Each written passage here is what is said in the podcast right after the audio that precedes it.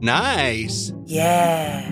What you're hearing are the sounds of people everywhere putting on Bombas socks, underwear, and t-shirts made from absurdly soft materials that feel like plush clouds. Yeah, that plush. And the best part? For every item you purchase, Bombas donates another to someone facing homelessness. Bombas. Big comfort for everyone. Go to bombas.com slash Wondery and use code Wondery for 20% off your first purchase. That's bombas.com slash Wondery. Code Wondery.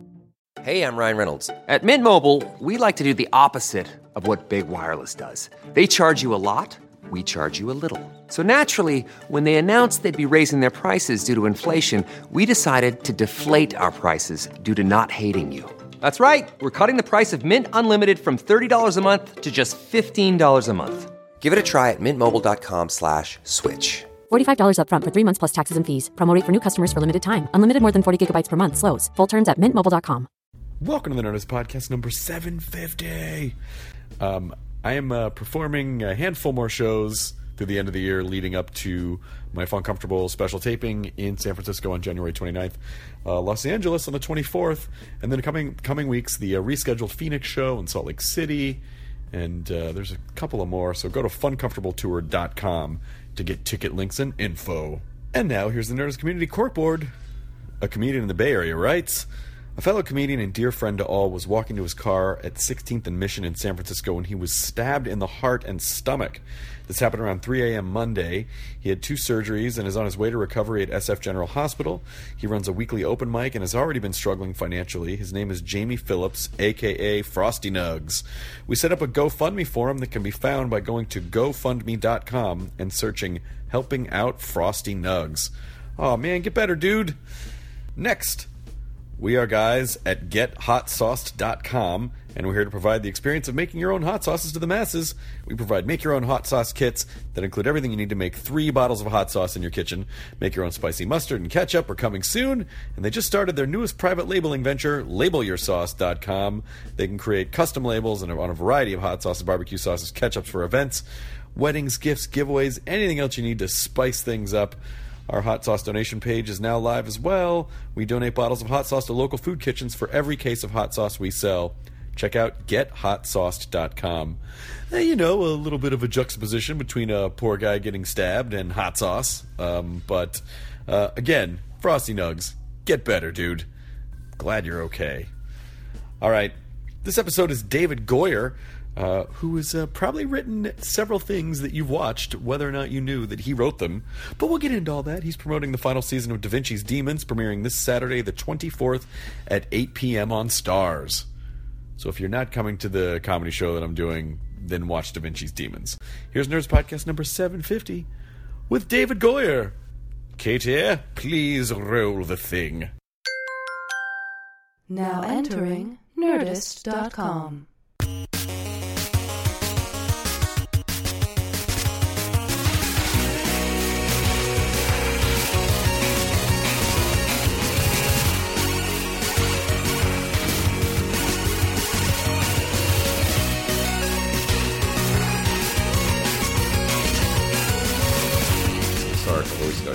had a uh, a T-shirt though that it had like twelve popular time machine stuff. So there was like the TARDIS, the car, and I'm trying to think of like other time. H.G. Wells' time machine, I'm Yeah, sure. H.G. was and Ted's phone booth, which yeah, was uh, which, yes. which was a nod to and it was, and most of them I could identify, but there were like a couple I was like, I don't know.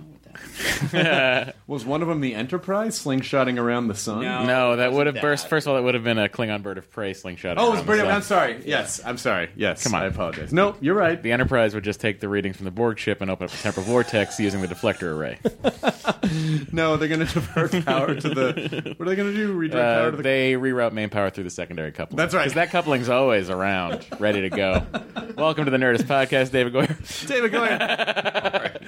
yes, we're, we've started. You can say anything you want, and uh, let me just first of all say that uh, you wrote two movies that I watched so many times that I fucking Oh, love so which much. Kickboxer two. Kickboxer 2, Death Warrant. No, uh, um, uh, uh, Dark City Yes. and Blade.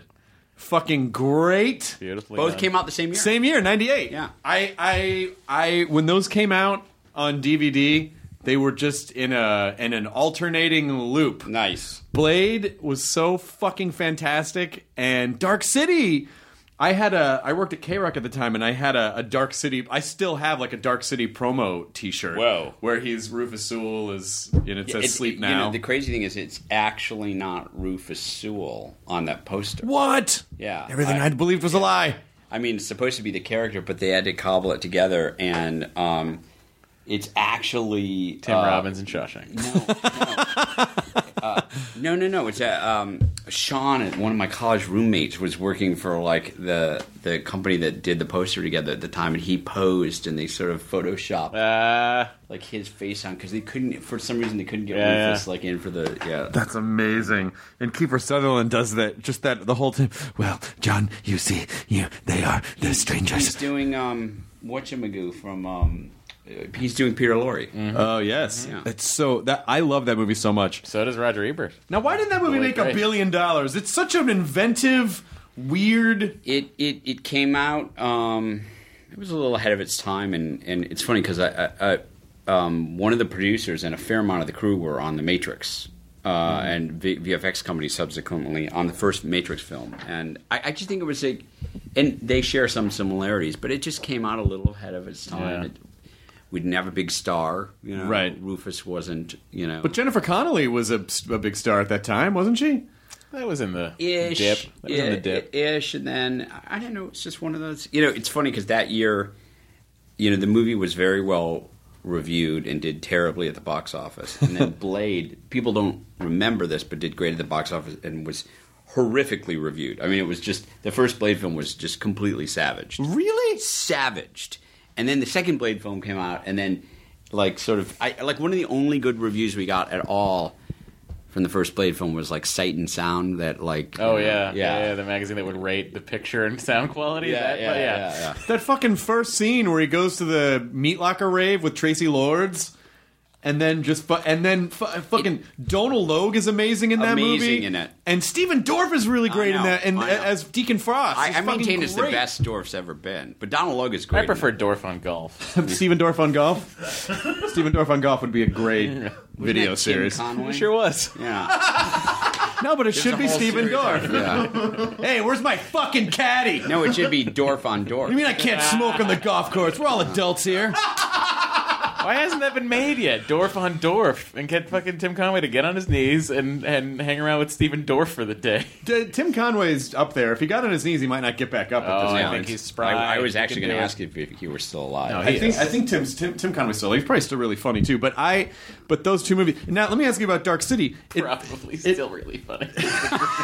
It's a great sentence. probably still really funny. He's probably still really funny. He's probably still really funny. No, you're Because like, the you don't- level of funny Yeah, that sure, Tim Conway I get was. it. I don't know if that goes away. Yeah, yeah. yeah, he's or or he's just like Ebenezer Scrooge, and he's like super mean. I don't know. I'm not, and I've never met him, so I don't know. No, I, I think there are some people who are just. I think there are some people who are funny for work, and I think there are some people who are just funny. I- and I, and I think I- Tim Conway's just funny. I suspect, I suspect he's funny. now, was there a was there a much longer initial cut of Dark City because it it, feel, it feels like in places like it jumps around a little bit, and you're like, okay, well that feels like it. Yeah, and there was there was also a. I mean, they released a kind of director's DVD. That's, a, but yeah, there was definitely a longer cut. It's so good. I, I just I really that's one of those movies that I I really one of my favorite movies of the '90s, and I, I it's a movie that I hope people go back and see if they haven't if they haven't seen it yet. If, if you're like a film enthusiast, I have to say it's it's a it's it's of all the things I've worked on, it's probably you know if you're like a real film nerd, like that's the one that people you know dig. Was it uh, Alex Proyas? Uh-huh. Did who did uh, the Crow? Yep. Right. Uh, and it just it's. A I mean, if you want to, not that we have to get on a Dark City tangent, but so Alex reached out to me. He wrote like a treatment for Dark City and asked me if I would like flesh out the script, write the script. And I read the treatment. And I it was like 16 pages long, and it was it was brilliant, but it was it was just all over the place, and and he knew that. And and the Crow had not come out yet hmm. and and I passed on it because I was just like, this is crazy, but like I didn't have a context for Alex, and so he went off, and The Crow subsequently came out, and I thought was amazing. And um, at the time, he got Lem Dobbs, who wrote Kafka, among other things, to flesh it out into a screenplay, and and it's fine because we're all friends now, but. Uh, that but but but Lem was not the perfect guy to unobfuscate. it. Do you know what I mean? Like, and and so then it came back to me like a year later, and at that point, I'd seen The Crow, and then I also have this fixation for Australia, and and and Proyas had said we'll come to Australia for like a month and we'll hang out, and that was kind of that sunk it for me. But I re- I just I just remember that the whole thing with Dark City when we were in Australia for the first time was. I said it's totally fine that like this world have different rules than Earth. It's just that the rules have to be consistent, Right. And so we went through this whole thing of like, what are the rules, and just making sure that they're consistent. And the first thing I said was, you can't have a movie called Dark City in which there's never daylight, and at some point not have someone comment on the fact that it's There's never, never day. And that, that's how that scene with William Hurt. There's a big pivotal scene in the film where they start talking about the fact that there's no day, and William Hurt's character is like, "Oh yeah, there isn't any date. What's up with that?" You know, and we sort of worked backwards from that. Anyway, Yeah, it's a great movie and people should watch Thank it if you. they haven't. But but uh, uh, you you did write Death Warrant, I did. which uh, when you were in school, right? Did you leave school or did you finish school? I, I finished school, and I actually wrote that about three months after. Uh, because that what had happened was I finished school, and that summer Die Hard had come out, mm-hmm. and uh, I had not initially thought of writing action films. And Die Hard had come out, and I thought, oh, maybe I'll try to write an action spec. And so I was like, oh, it'll be Die Hard because everything was Die Hard Yeah, in a in a blank. blank, yeah. So this was like Die Hard in a prison, and I wrote that, and it sold immediately and went into production. And did pretty well, I think. It, it at the un, at the time, I think until seven, it was MGM's most successful film of all time. it's the only movie I actually have received when you sign a contract to write a film. Like they give you net points like Yeah. on the film, net profits of which are completely non-existent. And I actually saw it made so much money because I think we spent four million and it ended up making 35 domestically and a bunch of it made so much money that I actually saw net Congratulations. Profits because it was like they couldn't they couldn't hide it all. And for those listening, like if you those net profit deals, like Return of the Jedi supposedly has never gone into net profit. Back to the Future. Yeah, yeah, Future has yeah. never The Future into has never yeah, gone yeah, into yeah. profit. All of these Yeah. uh, like, oh yeah, this isn't in profit. We could, we we totally lost money How on get Star away with on that, Star by the way? Wars. How they get away with that Accounting. stuff? Just just No, I know it's just accounting, shady but, accounting. But so was you know, so, so, uh, uh, but so was o- old Chicago in the Well, 30s I was mean, accounting. So too. here's we what- spent forty million on this one bus ad. Yeah, Here, I mean, because the way it works is that you on stuff that's profitable, any anything that's genuinely profitable is is you get together with a couple of people and you audit them, and there's usually a settlement. Yeah. Yeah. because you know all these movies that are supposedly not profitable i'm sure at you know at the end of the fiscal year or when they whatever they do whatever they make their financial analysis like oh look how well we did this year like wait but all your movies haven't technically made any money Well, also also things that don't you know initially make profit in like the first cycle, like over the life of the film, like as it goes now on a VOD or DVD or it becomes a library thing, and then they sell the library. Stuff can make a profit ten years later, you know, eventually, because there's all these sort of additional revenue streams. Not that I'm sure your your listeners want to hear about that, but no actually it is very interesting because it, is when you think uh, when you think about the most successful movies of all time and you think oh my god all those people must have gotten really like well someone did but yeah, not- someone did, but usually not the artist or the artists involved. Jon Peters did. Yeah. but did you work with van damme directly did you Work- Oh work- yeah, no. Van Damme bought the script. oh he bought it himself Yeah, here, here's the amazing thing. So I, I was at the time. With crumpled up Yeah. wads in his jeans. He's Wait, just wait, trying to he- get it. I think I have a hundred thousand dollar bill here. Are we are? So uh, I was at the time briefly after school. I was a I was a, a PA at, at a now defunct studio, MTM Studios, Mary Tyler Moore Studios, and they made a bunch of stuff. And they were over at where CBS Radford is now. And so I was the guy that would deliver mail around the lot and also like deliver like sodas to the offices and crap like that. And I had like a hand truck that I would go around. So I wrote this script, and and my agent at the time called me. Uh, left a message for me at work and uh, called me and said, "Do you know who Jean Claude Van Damme is?" And at the time, I think only Cyborg and and um, Bloodsport had come out or something like that. And and and I said no, and he and he, I remember he like you could hear him like open the newspaper, and he said, "There's like a three o'clock showing at the Mann's Chinese Theater or the Chinese Theater at the time." Go see it now, and he's going to meet you at like five thirty. and and so I saw the Cyborg at the Chinese Theater, which was terrible, but like whatever.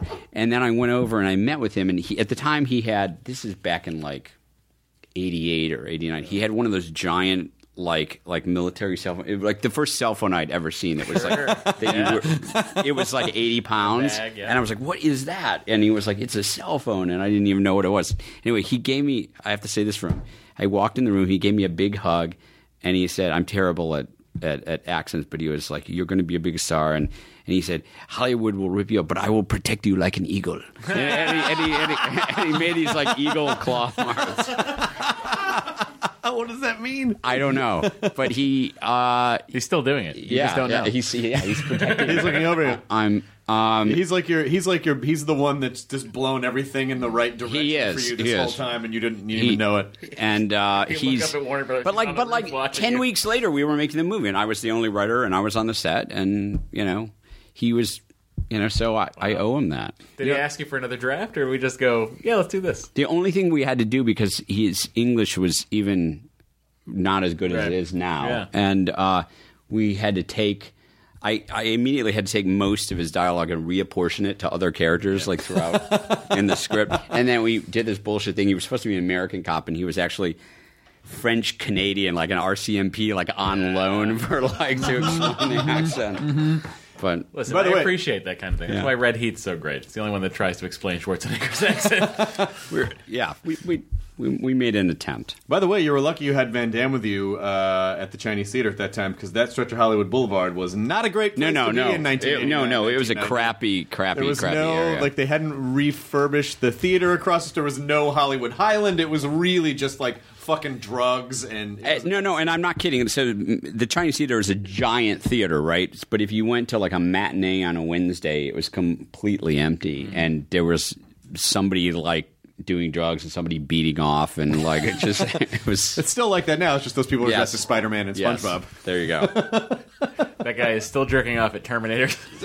I've been jerking off here. since- Where's my star on the Walk of Fame? Cyborgs get me Do you going. remember? Do you remember uh, a, a a a filmmaker named Jack Sholder? No, He directed The Hidden and like Nightmare on Elm Street 2 and stuff like that. He had like a during he did a, st- a lot of stuff for New Line and I remember him telling me just randomly that he went to see one of his first films in Times Square, like at the time when Times Square was sort of like and and like midway through his movie, like this guy just jumped up and said, "Make it stop, make it stop," and started beating his head against the wall like during the screening.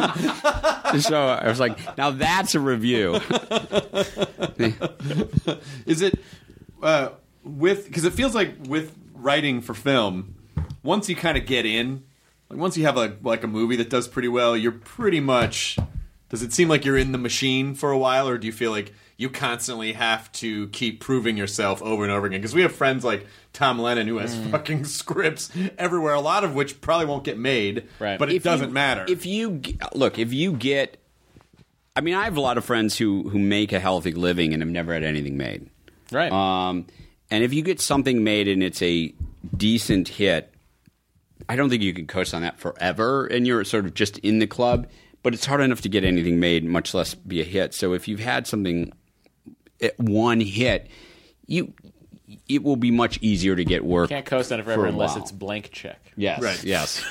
um, but you can you can you can still like squander it. You know, you can. Uh, it can it can dry up. Uh, it's certainly easier for me now than when I started. I would and, and if you've had a few successful films, then they think, oh, he know he must know something. Well, I mean, I would say the Dark Knights were pr- pretty. Batman Begins were pretty. That was a. Pr- those were pretty successful movies. They were that you wrote. Well, also, I, I think for me, it's that that I've done it a few times. So it's like Blade had you know was a really obscure character that you know had a trilogy of films and three video games and blah blah blah, and then Batman, and everyone says, "Oh, but Batman's easy to do," but like the previous Batman to Batman Begins was not doing well. People forget. yeah, People forget. Just the same with Iron Man, where they forget. Like, Exactly. Oh well, you know it now because for ten years it's been an institution uh, in the superhero film universe. But before that, Iron Man was uh, was not an, a, a character in the forefront, and Robert Downey Jr. was not working. N- no. And Batman Begins, I think part of the reason that it it it blew up so much is that people were pretty burned by Batman and Robin. Right. And but also that the and it's we got lucky in that the Batman and Robin had not done well and by the time we came along and there'd been a lot of people who had attempted to do Batman films in the interim like Mark Protosevich had written another one and there was going to be an R-rated Aronofsky you know uh, one and and Boaz Yakin was going to do Batman Beyond and then Andy Kevin Walker did like a Batman Superman there were all these like stillborn Batman things that had ha- not happened in the intervening period. And so by the time Chris and I came along, they they were they knew they had to do something radical. Yeah. And they were kind of like so desperate. I just remember when I, I, I got the job, everyone was saying, both online and amongst my friends, oh, that'll never, it'll never get made. Right. It'll never get made. Well, that smart money was it on it not getting. Yeah, yeah, exactly.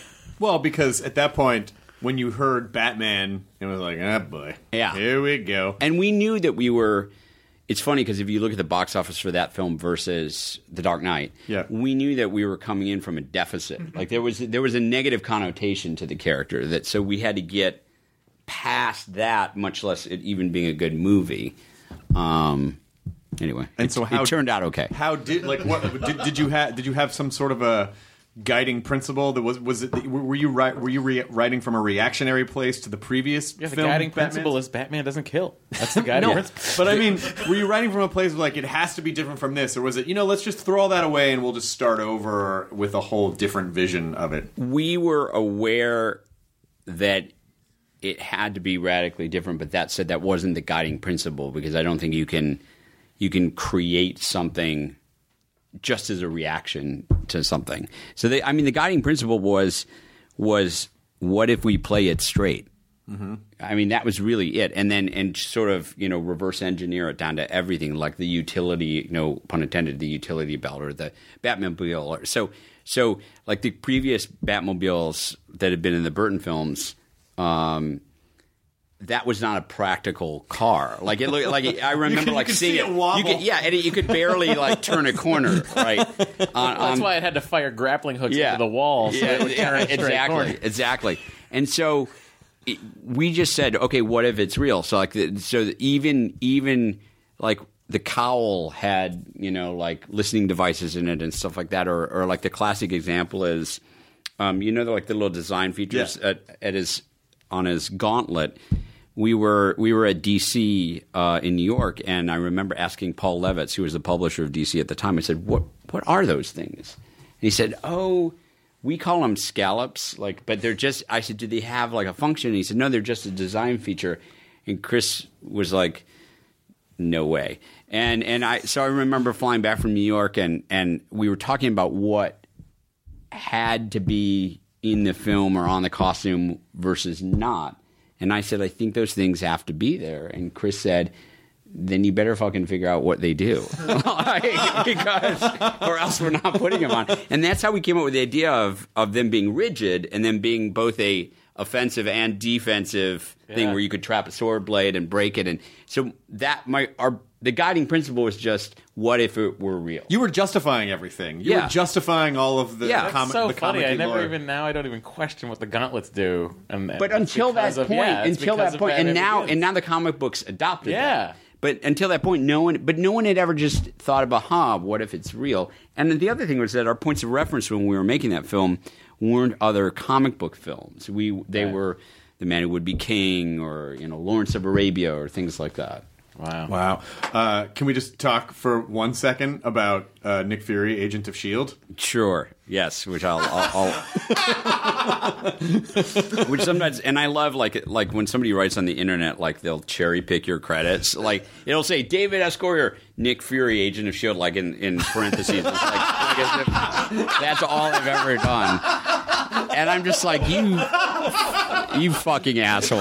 You know? It's such a it's such a snarky. It is. It's such a snarky thing to do. Look what Yeah. this guy did. Yeah, yeah. Do you know what Nick Fury Agent of Shield is? No. Okay, I want you to shut your eyes for a second. I want you to now. I want you to forget what you I, know. I will explain it, but go Please, on. no, of course. Yeah. I, I I want you to shut your eyes and forget what you know about Nick Fury now. What if Nick Fury was David Hasselhoff? And what if David Hasselhoff? Hang on, but Hasselhoff looks like the original Nick Fury in the comics. So But what if, what if, and what if David Hasselhoff as Nick Fury had basically an android double in the story?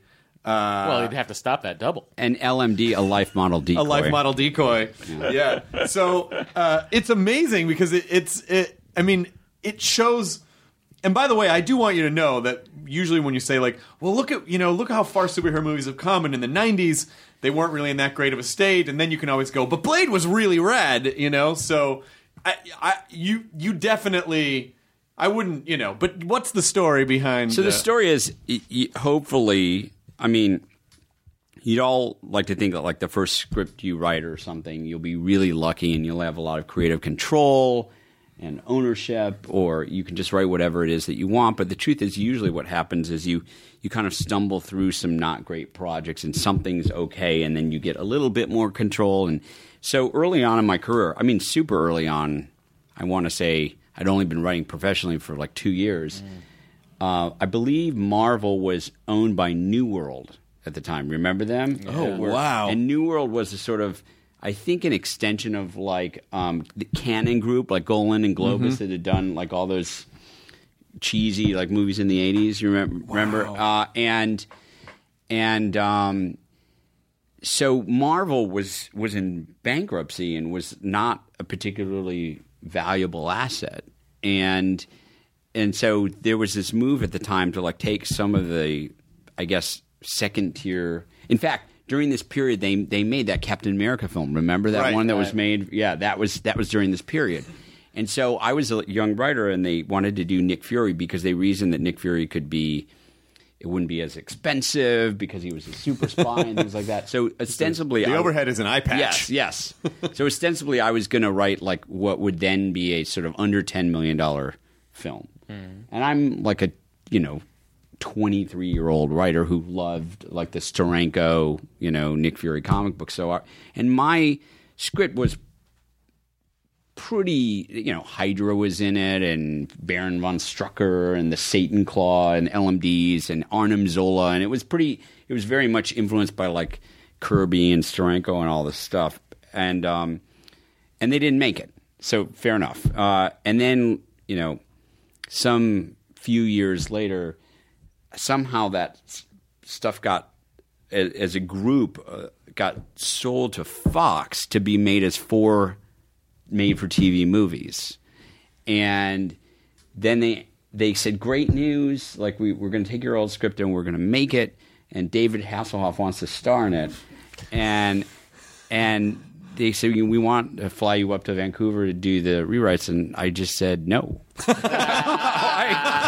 So which I'm kind of amazed that even relatively young in my career, like I did have like limits. Like I just said, and like, and so I, somebody else rewrote me. I didn't don't even know who, and I had no involvement in making it, and that's So how it that's made. inter- So that's an interesting point to tackle. Is that um, things go through so many hands, so many rewrites, and so and a lot of times you don't even really see everyone. If you just go to an IMDb page, Oh, yeah. people that you don't because you know I would hear these stories like. Oh, uh, you know, Quentin Tarantino got a million dollars to write a six-minute scene in blah Crimson blah blah Tide. in Crimson Tide. Yeah. and uh, you know, so that that that it constantly goes through. There are so many hands that something can go. you don't always know based on the screen credits that those. I mean, they may have been responsible for it, or they may not have. I've written on movies that I'm uncredited. Yeah. um, where I've it's they call it script doctoring, where I, it's done anything from like write a scene to write a week, punch up dialogue on something, or do a couple of weeks, and and that can actually be fun kind of work because you're sort of like a hired gun and you're just Yeah. coming in and you're sort of surgically trying to do You don't have any emotional attachment. exactly, and you're just trying to like. I've done it a couple of times. It's the best job you can. I, I kind of enjoy no it. pressure. I kind of enjoy it, yeah. And um, but but you know, and and and and and I've had projects where someone else has come in, you know, for a few weeks and punched things up, and you know, yes. So that was an instance where I don't even know who rewrote that. Um, Could have been Hasselhoff. Well, it could it could have been. He's here today. Yeah. Come on out. Yeah. but it, it, uh, it it's interesting as a writer how many different way because I think you know when you're young you go oh well a writer is someone who you write a thing and then it become it make it makes a movie but ultimately there's so many ways that you can survive as a writer without necessarily you know before, Getting something made, before yeah. that thing actually gets made which to me is still such a miracle that anything ever gets made because Well, of the process I, I often say if to like sometimes I'll speak at schools or things like that, and I'll say, you know, if if you knew how many opportunities there were for a movie to go off the rails at any given point during um, the making of it, you'd be amazed that anything good ever gets made. I mean, you would just be amazed. But um, yeah, I mean, it's the the other thing is that there are some really good writers out there who have had three or four things made that are terrible movies, and they're really good writers. Like if you actually read the original script you just like, oh my god, you just feel bad for this person because like whatever, you know, crazy star this or producer that, you know, screwed it up. So I mean, is do you have to go into this business as a writer with a certain amount of relinquishing control for You- you- your? yeah, and you hope. Look, if you want complete control, write a novel.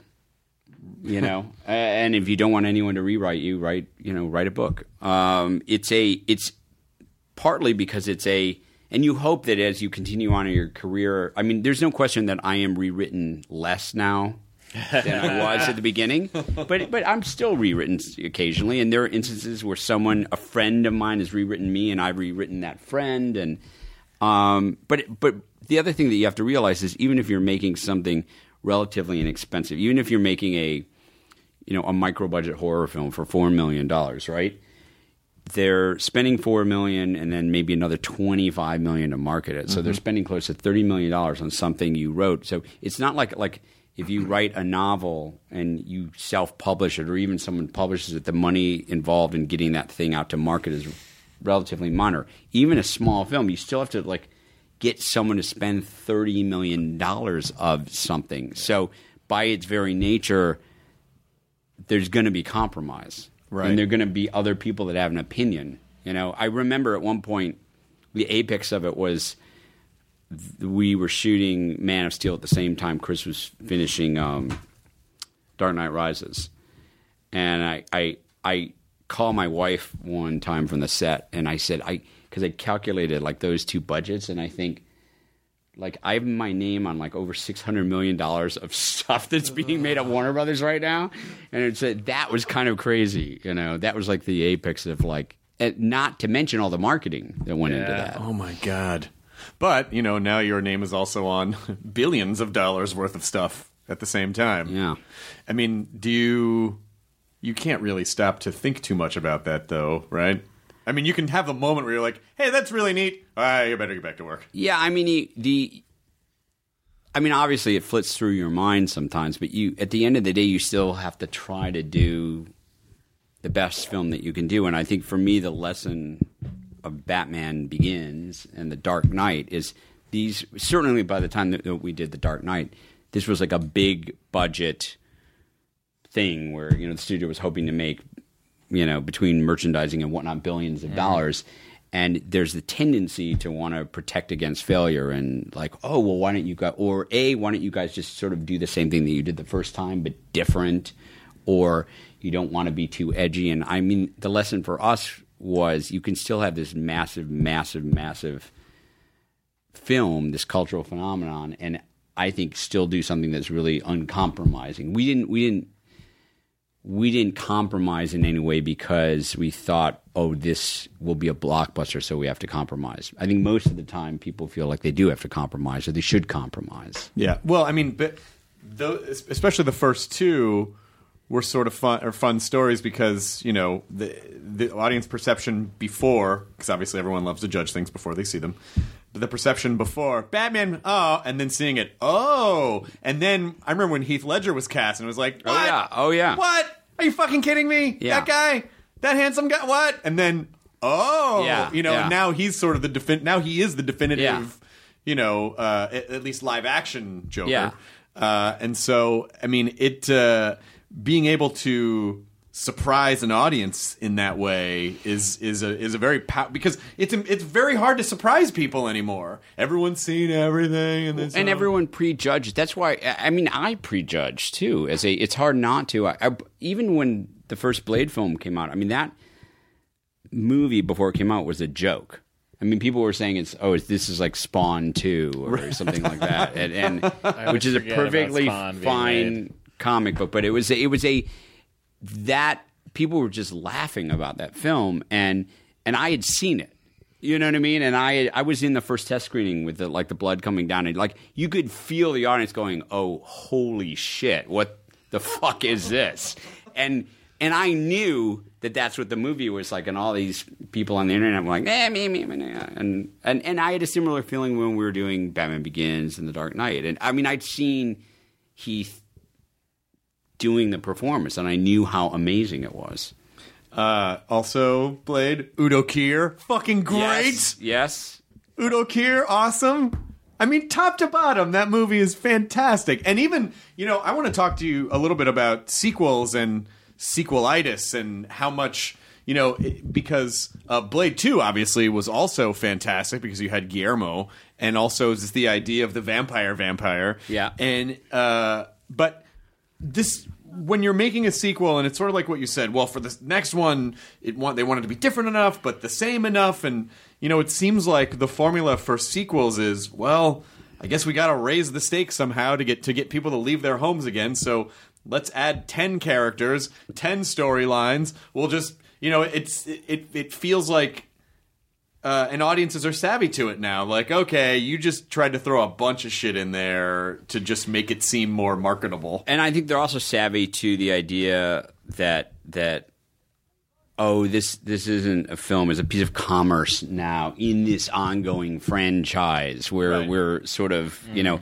if you go to the studios now everyone everyone's wants story universes you know that's the phrase that's you know because they they've seen what Marvel's done or you know what um, you know, the Star Wars universe, Lucasfilm, and not to say that what Marvel and Lucasfilm haven't done is amazing. Is now that everyone, all the other studios want to do the exact same thing, and so you've got whether they're successful or not, all these different studios saying, how, how do we come up with our own linked universe? Right. And and so now it's not just enough to say like, oh, I hope this is a three movie franchise. It's like, oh, I hope this is like a nine movie or you know, it's a ten year plan. It's so crazy. It is crazy because you can't, and you've got all these projects, and I won't name them that are sort of going out there. That's like this is going to be the first in a projected eight movie thing, and and you're like, dude, j- how about starting with just making a good movie? the first time. Yeah. I mean, I think the Hear idea that Jupiter ascending? I was even going to say the idea of a trilogy is daunting because a presumptive trilogy. it- you know, like, yeah. be- because make- because yeah. rarely.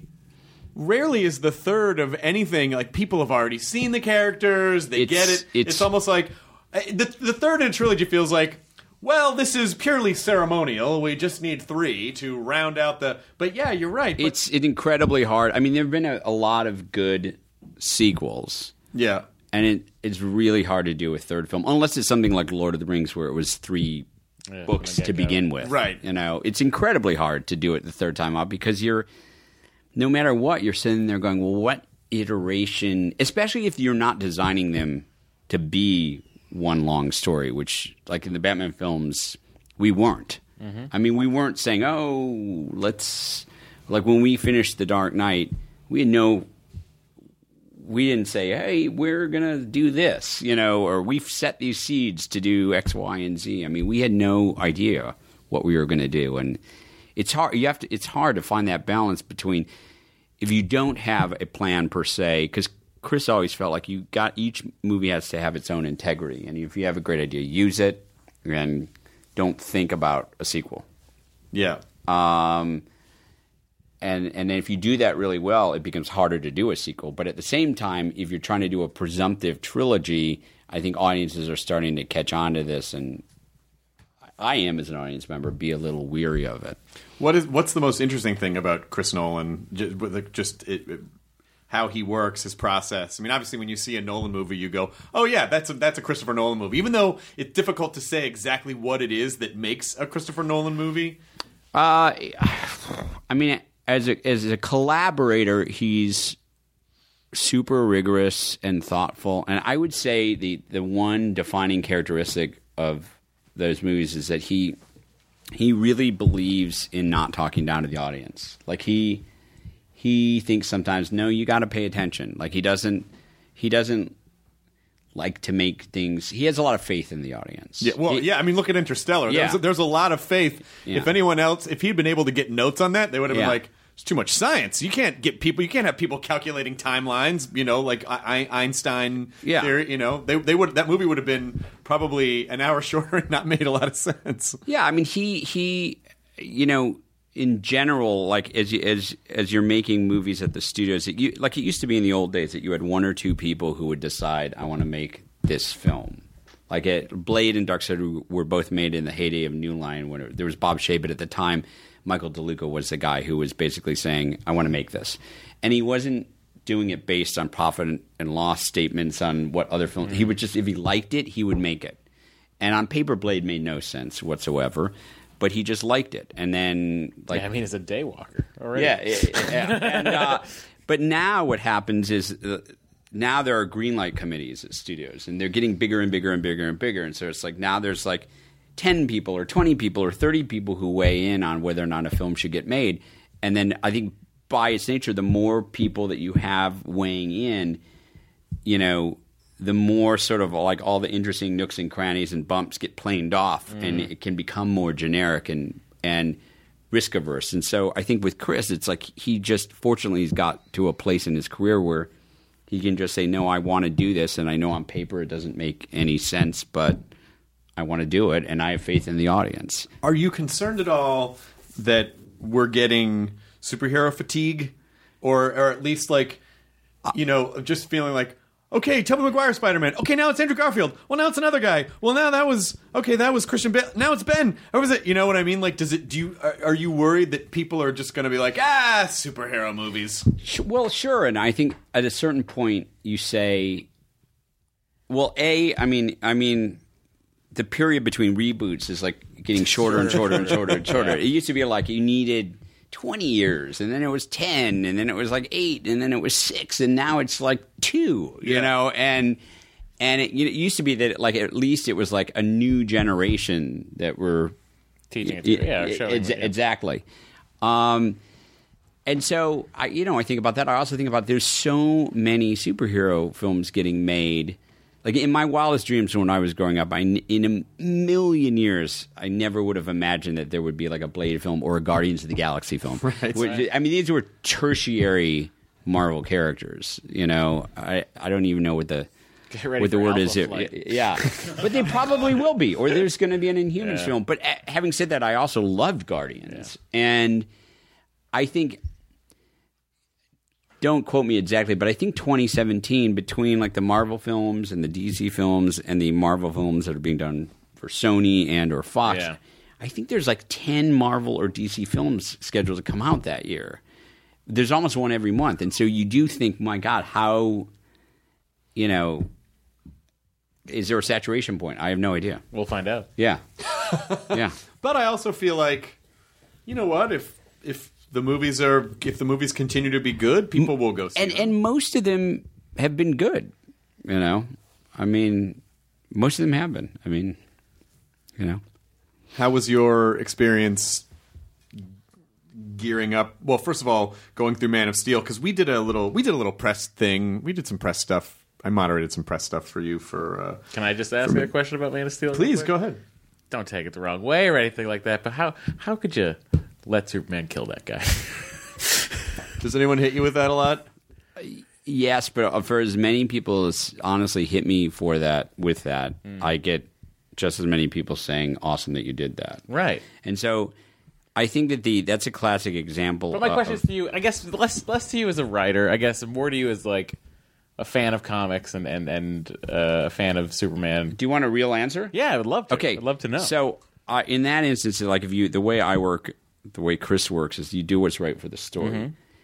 That exists entirely separately from what fans should or shouldn't think of that character, right? You have to do what's right for the story. Okay. So, in that instance, this was a Superman who a had only been Superman for like a week. Oh, if that. Like he Sure. never like Yeah, if he, that. literally, he was not. He's a baby Superman. He wasn't Superman as we think of him in Yeah, the yeah. DC comics, or the Neil Adam or the Curt Right, Swan or something like that, or even in a world that conceived of Superman existing. He'd only he'd only flown for the first time a few days before Right. that. He'd never fought anyone that had superpowers before, and so he's a going up against a guy who not only is superpowered, but who has been training since birth to use those superpowers, mm-hmm.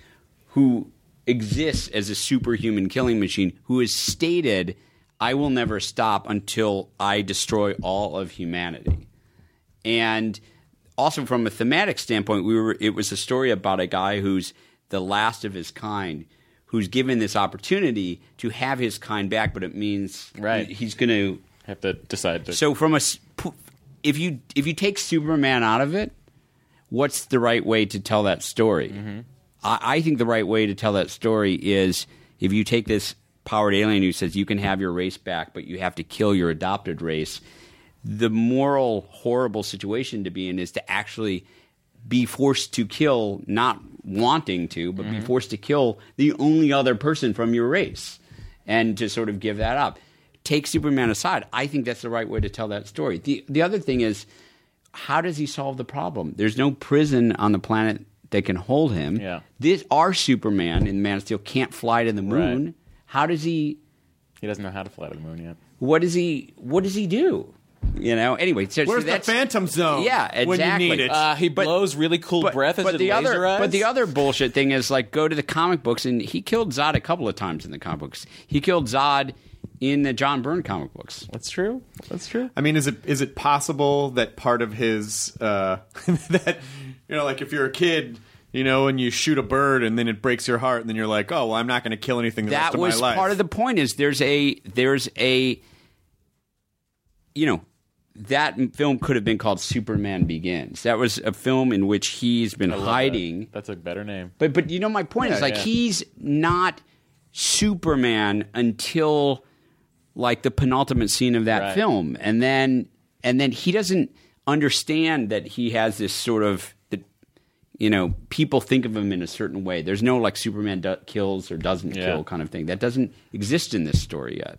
And we were trying to do or within the framework of what it is a relatively realistic Sure. story about what if this guy existed. Yeah. He could shoot a bird or a plane. I, well, I, I listen. Thanks, I'm satisfied with that answer. That was a, I that's a just great hadn't answer. Heard the answer. And also, it's interesting. It's interesting when you watch a universe that doesn't have. It's like watching Walking Dead and go, "Oh, they don't have. They don't know what zombies are. Or watching Superman. Right. Right. Go, he doesn't Yeah. have Superman right. comics. See, people are people are trying to apply Their history, like a yeah. like like the way that Chris and I work is we don't do something because oh, well that's the way Mm-hmm. the fans would or wouldn't like it. We have to follow the sort of truth of the story. yeah. And so I don't know. You tell me how you should have solved that problem in our version, in our world. Phantom Zone can't do it. no Phantom Zone. God With damn what? it. He, there's no projector. There's fan- it got destroyed when the ship got destroyed. God, shouldn't let that shit But get destroyed. to be fair, but to be fair, we were trying to construct the story in such a way so that he had no choice. Yeah. We won't, we're trying to make it a Sophie's choice. You don't think his super cool breath would have done anything? He doesn't have super breath in our version. Okay, well that's not established. He doesn't try. he doesn't know yet. He doesn't know. He's a baby Superman. Yeah. if you had him go, oh man, my breath. He didn't is even of know a he could fly. temperature. It's, this is this is true. This is true. I feel like you put him up against that fight a little too early for soups. but I've had, I have had people say, "Well, he could have flown Zod to the moon," and I'm like, "No, he couldn't." Not in that. Yeah, yeah. yeah. By the way, our Superman needs oxygen still. He could hold his breath for a long time, but not How long? Tom Cruise did it for four minutes. You know, uh, Tom Cruise would have killed Zod. Yeah. Oh wait, no. Um, but I wonder if uh, just it, you know Superman, especially it, just as a his his powers also throughout all of Superman lore are have never been fully consistent. No. either. No, No, it's not like at all. Especially true. if you watch, Very true. you know, if you watch the Brandon Routh version, it's like, how is he picking up an island of kryptonite? There's like, you know, in the And by the way, and how is it not crumbling around him, or how is it not? Yeah, no, I mean, in know. the, you know, there's the, no physics. In the tried Donner hard. Superman, they basically just put a necklace around him, and he was about to drown. You know, like Yeah. well, and and he reversed Yeah. time. reverse time. I mean, like once you can make the Earth go the other way, because I will say what I love, love, loved about the Batman vs Superman latest trailer that came out after Comic Con. What I loved about that was seeing Bruce Wayne running into the destruction. Well, again, that was the that the was whole point. There was that awesome. it, it doesn't. It's like, oh, what happened in that movie? Because everyone's like, wow, there's a lot of destruction. We're like, yeah, Mm-hmm. and we're going to talk about it. Like, like because it's like you're trying to follow things through to its sort Yeah. of logical. Like it doesn't happen in a vacuum. Yeah, but it's also like I think like it's cool because like the audience, like the audience reaction of that of, of Man of Steel was like, oh my god, there's so much destruction, all these buildings are going down, but you get to see sort of like, oh, that's how Bruce Wayne's gonna deal But, I, with but that. also, I know it's like. I know some people are like, "Oh my god, there's so much destruction." But our point was like, "But there would be." Yeah, With yeah, like, yeah. it's we don't we weren't trying to tell a story that it's not in a magical world where like this happens where he pauses mid fight to save a puppy. or or like all these buildings collapse and like somebody wouldn't be hurt. Mm-hmm. It's like we were trying to say, well, what if this really happened? Yeah, it's like it's kind of funny to watch, like Superman two, where you know it's like they're throwing buses. Which one, the Donner cut, or are we Don- talking? Not the Donner cut, Okay. like when the when Richard Lester took over, and and and it, Superman two kind of became a weird comedy, almost Yeah. in a weird Yeah. sort of way. But where it's where like t- so many people would have died during that fight in Metro- in the Yeah. like, they so many people would have died, and uh, but it's the it's the point where they kill Superman with a bus, quote unquote, and then the ta- and then all the city people are like. They killed Superman. Let's Yeah. get him, and they're like picking up trash off the Yeah. street to try to to try to basically kill Z- Well, Zod. maybe it's like Vigo in Ghostbusters 2. What happens is uh, when there's joy. No, but I will also say I admit to a little bit like if like if I think prior to that to Man of Steel to a certain extent I think that in comic books the only time that they sort of accurately depicted what would happen if two super beings actually went head to head was in um, Alan Moore's Miracle Man uh, when he's fighting like Kid Miracle Man and Yep. you know that was a that was kind of what you think it would really be like Yeah. and to a certain extent we were doing a version of that you know I, want to. I want Well, I'm gung ho on this fucking. I want to make a sketch. I want to make a sketch. It's just like it's just it, just the idea of of the reality of Superman. I want to make a sketch where um, Superman and and Lois are about to they're about to get intimate for the first time, and she undresses, and then he undresses, and this crazy tentacle comes from out, and she's like, "Jesus Christ!" and he's like, well, "I'm an alien. What did you think was gonna?" Oh, I think Mom and Pa Kent would have gotten. Have that you taken ever care of read? by the I'm local sure doctor. you've heard of that. Larry Niven, the famous science fiction author, wrote a, a um, About what it, what would happen? yeah. He wrote he wrote an essay called "Man of Steel, uh, Woman of Tissue." Didn't uh, didn't Kevin Smith Kevin goes through that argument. Kevin goes to that in Mallrats, Mallrats, yeah, where Yeah. basically like a shotgun blast, Yeah. because his molecular structure. So, but maybe you know, maybe he can control that. Was that part of the argument? Maybe he can control it. Well, maybe that's maybe that's where his cool breath went. Maybe it'll freeze her. He can cryo freeze. us. or, if he, or if he has like a like a Kryptonian Yoda that can tell him how to control. it. what, are you, what are you excited about? I mean, I know uh, pr- primarily we're gonna, and in a sec we'll talk about um, uh, da, da Vinci's demons. But for, but really quickly, what are you most excited about with Batman versus Superman? Now that you know what's happening, and you know, like you, just being in that position where you said, "Oh, you know, I, I these movies where I, I hadn't come out yet." Honestly, I mean, I think the coolest thing that's is is going to be a, a live action big budget version of Wonder Woman. I mean, I think that's the coolest. Yeah. I mean, everything else is awesome, but I I remember when we were first talking about doing that, that was just super exciting to us. Yeah, and as the writer, how did you balance having One of the writers. as, there's as two. one there's, of the there's writers, two of us. As one of the writers, how did you guys balance having multiple characters in the story but still keeping it focused and not all over the place? There's very little that I can say about this film. Just walk through us. Walk us through the plot. How's it end? All right, start with uh, f- uh, fade. It's a Aim. ba- it, it is a balancing act, no pun intended. I mean, you have to, you know, balancing act. So Dick Grayson's in it. What's happening? Yeah, that's my yeah, that's my subtle, you know, Read into everything. David Goyer absolutely confirms. right. Um, it's it's a again, you have you just have to go back to like, I think the the challenging thing um, about the DC films now, the post Nolan films, and the the fun thing and the challenging thing is is is trying to say how can we what we've chosen to do is portray it in a in a slightly more realistic way, Right. And so, on one hand, that's really exciting because it opens up a lot of dramatic possibilities that that you might not have thought of. On the other hand, it makes it harder, the suspension of disbelief harder because you have to like you can't just do things in any of these films because you know that's the way they did in the comic books mm-hmm. because we're trying to pretend as if these comic books don't exist. I do. I love. There's a lot. I mean, there's a lot about that trailer I love, but I also love how it looks like Lex Luthor has been like Silicon Valley startup guy. Like I love that. Like on a basketball yeah, I think court. I think, like, if, it's I fucking think if awesome. you if you think of who Lex Luthor would be today, Yeah. it feels like he'd be more in the Mark Zuckerberg, Yeah, you know, for sure. of, you know, IPO. good you know. casting, getting Mark Zuckerberg. Yeah, exactly. Oh, so good. but also, you you have to think that a person like that to have achieved that level of wealth, Right. right, has to be charismatic.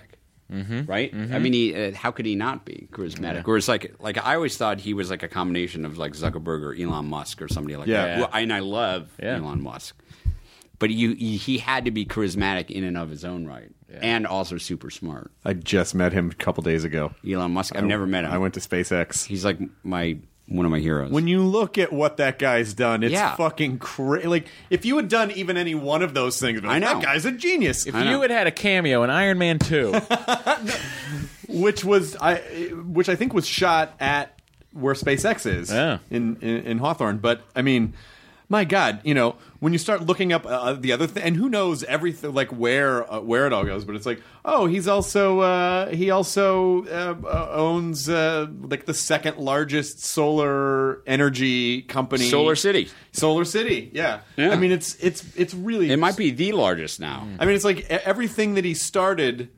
Oh, he got you know he got like twenty million dollars for selling this, so then he put ten million of that into this, and then that made a billion. Do- like But he keeps leveraging, but he also keeps taking risks. he does Like he's not he's not just like saying, like sitting back and risks on things that are not only for the good of humanity, but also like, oh yeah, how come someone hasn't done that yet? listen. as soon as the fucking hyperloop, the I'm, hyperloop, I'm all about the hyperloop. hyperloop needs to. I can't wait for the hyperloop. hyperloop. This the, um, that's a movie waiting. To The happen. funny, well, the you, it's funny that you say that because I, you know, uh, a lot of what I do is sort of like near future science fiction or things like that, and Yeah. already on like six movies I've either asked to be involved in or have been involved in. It's like the production designer's like, and the hyperloop exists, you know, and it's just like completely modeled after his current plan. But uh, Da Vinci's Demons, which Yes. uh, which I think the premiere is October twenty fourth on Starz. Uh huh. So this is Third and final season. the third and final season. Yes. Was that? Did you say like I only want to do three seasons, or I only have the energy to do three? No, the, seasons? the, no. The truth is, I I originally had a plan to do five or six, and um, I mean, it, it it performed well. It performed much better overseas than it did here. And Starz here, uh, they don't have foreign. So I think it, it had been in. A, I mean, there's always a sort of like how well does it do? How much money does it make? I think if Starz had had foreign, that would have been a slightly different calculation because it's done incredibly well overseas.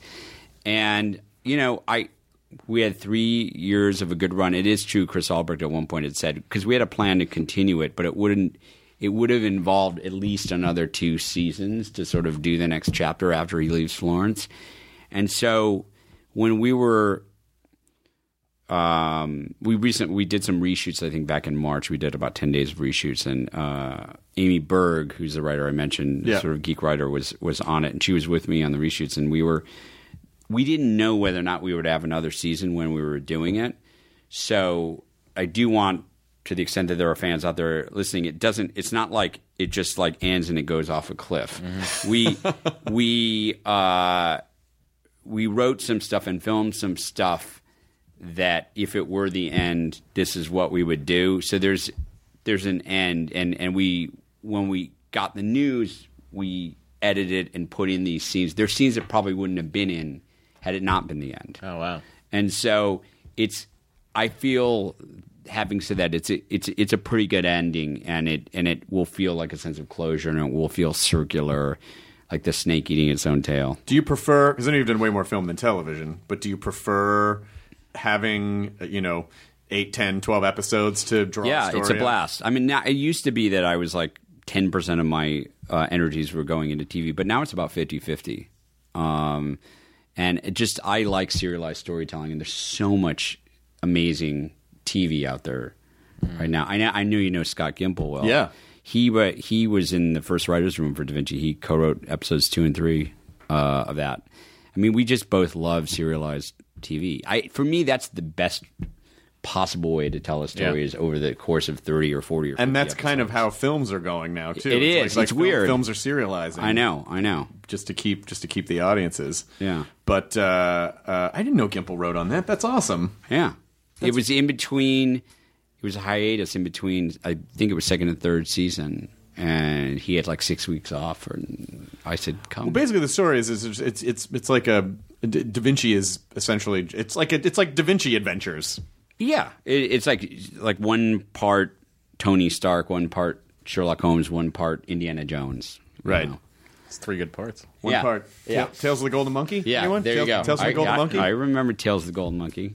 Those are King Solomon's. King. Yes. Yeah. Oh my God. Richard Chamberlain. Yes. Oh, yes. The, King e- Solomon's every- Mines. everything that uh, everything that Indiana Jones wrought after that. We need more adventurer Yeah. programming in the world. Um, I I mean, it seems like your calendar is pretty backed up for the next several years. I'm I'm I'm good through probably 2017.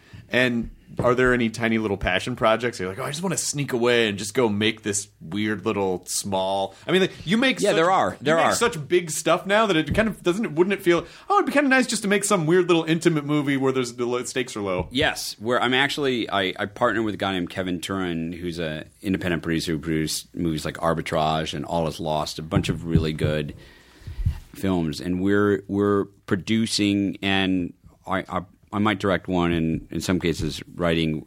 We're doing a little sort of mini slate of kind of under twenty million dollar films, and they're they're not all genre films. Some of them are, and and it's it's sort of like in some ways films that a lot of the studios aren't making anymore. And um, so there's a bunch of those that we're doing, you know, just because they're good for the soul, and if we make money on them, great. But that's not the primary motive. And there's a there's an amazing one that we're going to shoot next year called Famine about the Irish famine, and it's it's an amazing script that uh, uh, Gerard Barrett wrote, and he's going to direct it. He's a really amazing Irish filmmaker, and and yeah, that's not a money play, but it's it's an amazing script, and it's it's I think it's going to be a really amazing movie and a and you know an important film. So I don't know. We're doing we're doing. It's kind of like a one for me, one for them thing now. Yeah, great.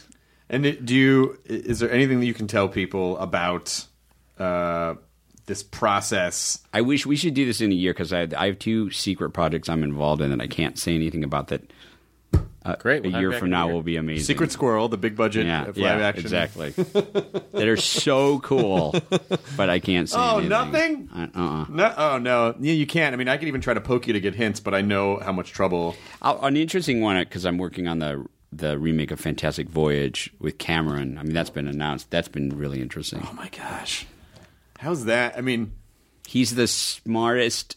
Like, because I was like, that could be fun, but also just be fun to be in a room with him. Yeah. And you mean the movie based on the Coolio song, right? Yeah, exactly. good. Uh, but the guy, he's just so smart, you know, that you're like, God damn, you're sort of as smart as you think you would be. You know? Yeah, yeah. and patient. Yes. Not not afraid to like, you know, not afraid to drag something along to make Mm-mm. sure it's done. It's done right. Well, yeah. What does he care? He's just sort of making it the I way mean, he he could wants just to walk make into a it. room and go, "Oh, remember the high grosses, highest grossing movie ever, Titanic? Well, I got Uh, did beat that- by myself." Did that twice. Probably going to do it a third time when the next Avatar comes out. I mean, he's he's he's uh he's a smart guy. Are you ever? Do you ever get intimidated by anyone, or at this point you're like, nah, I know what I I know what I'm good at. Now I'll tell you that, that the funny thing with him is like that. So lots of people are justifiably intimidated by him, and I he's done. He's an amazing filmmaker. I mean, it's bookended by uh, when I went to film school. He showed. I was at a screening of the first Terminator that he showed like three months before it came out.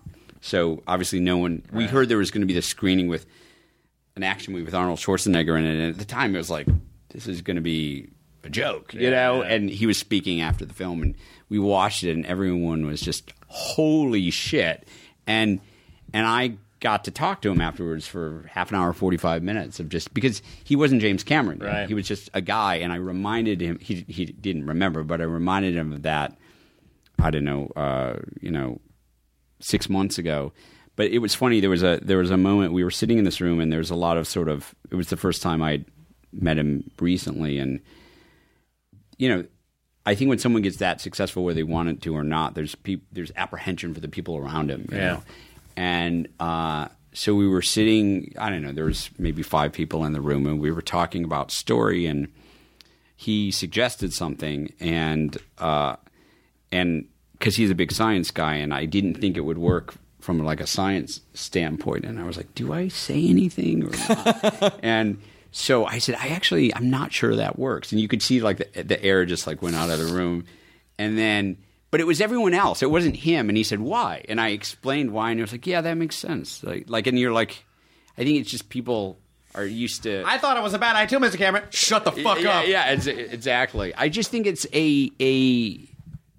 I was like, ah, I'm just, at the end of the day, I'm just gonna like do what I do, and then Yeah, I mean, I, I just you know, just th- this idea of being sort of imprisoned by your success, you know, that happens. and being surrounded by people where you don't know. It happens even if you don't want it to happen, because it's like you no know, one, no one wants to rock the boat or get in trouble, so you don't. You, but even I mean, and I don't have even remotely that level, but I I still really encourage the people I work with to just be like.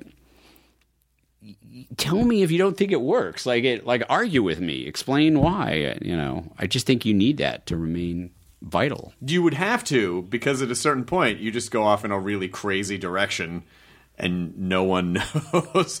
You know, Yeah, you, you or- lose touch with people. Or in Hol- if if you're successful in Hollywood, you know, at a certain point, people will be like, you know, "I'll- we'll take anything you got, no matter how crazy. And it can be tempting to be like, oh, I'm going to do a story about something that's unproducible. I mean, you know, just because I can, and just because you can doesn't mean you should.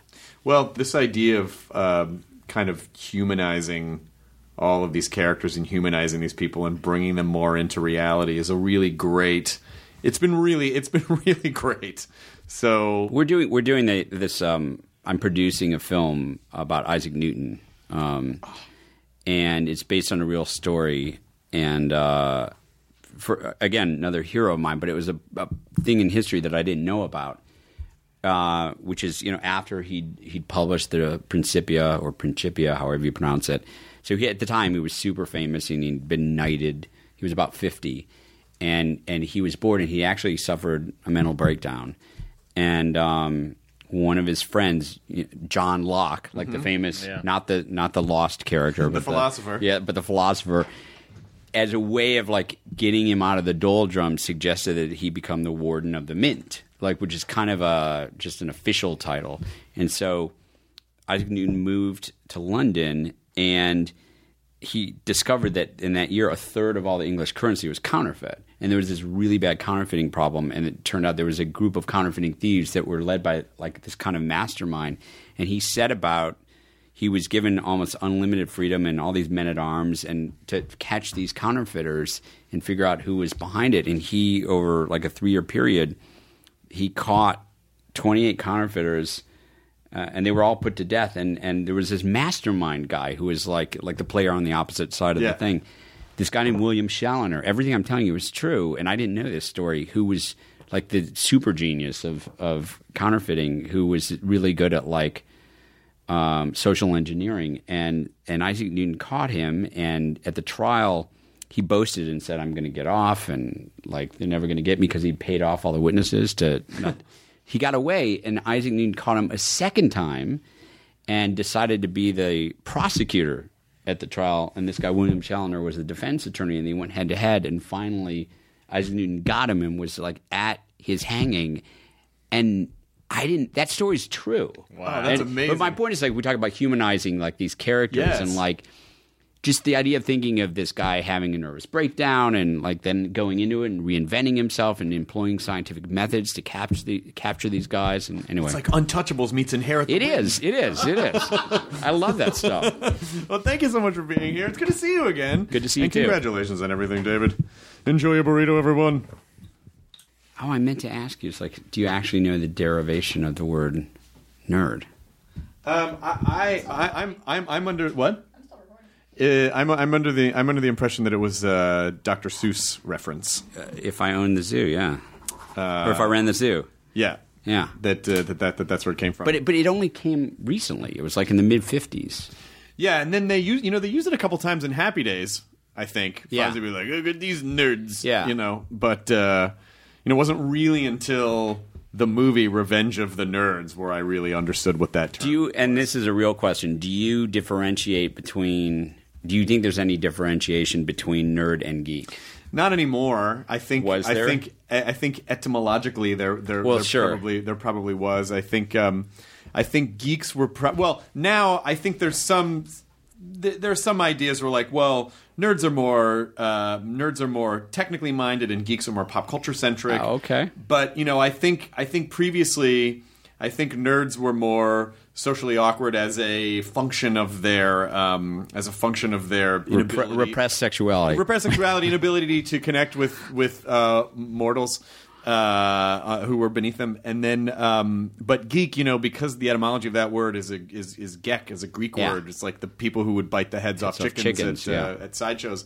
I think geeks were probably more what dweebs are. now. You know what I mean? It's like geeks were probably more like uh, you didn't want to hang around them too much. Like nerds couldn't really hang around you, but geeks you probably didn't really want to hang around. Right, I right. think in, in like in the distant past, but I think ultimately we're all saying the same thing now. I think the lines have merged. I just think it's interesting on nerds. I mean, obviously, Nerdist, you've built a whole empire off of the word nerd. But my kids, I have three sons, and my oldest are eight and five, and they like to say you're a nerd is like like um, like amazing. They think like nerds run the world. Oh, it's you know? great. I mean, I, I'm so actually proud now. Fucking dorks. well, we're not fucking dorks. I'm so proud now that I was growing up. It was a derogatory term, and now it's derogatory to challenge someone's Oh, yeah. nerd cred. Go, When you're I- not a real nerd. Like, when- hey, come on. when I was a kid, yeah, I, I was called a nerd, and that was like a really like that. Like, oh man, they called me a nerd. You know? Damn, oh, I'll never go to the dance now. Yeah. I never, anyway, I didn't. pleasure. Now leaving Nerdist.com. Enjoy your burrito. Look around. You can find cars like these on AutoTrader. New cars, used cars, electric cars, maybe even flying cars. Okay, no flying cars, but as soon as they get invented, they'll be on AutoTrader. Just you wait. AutoTrader.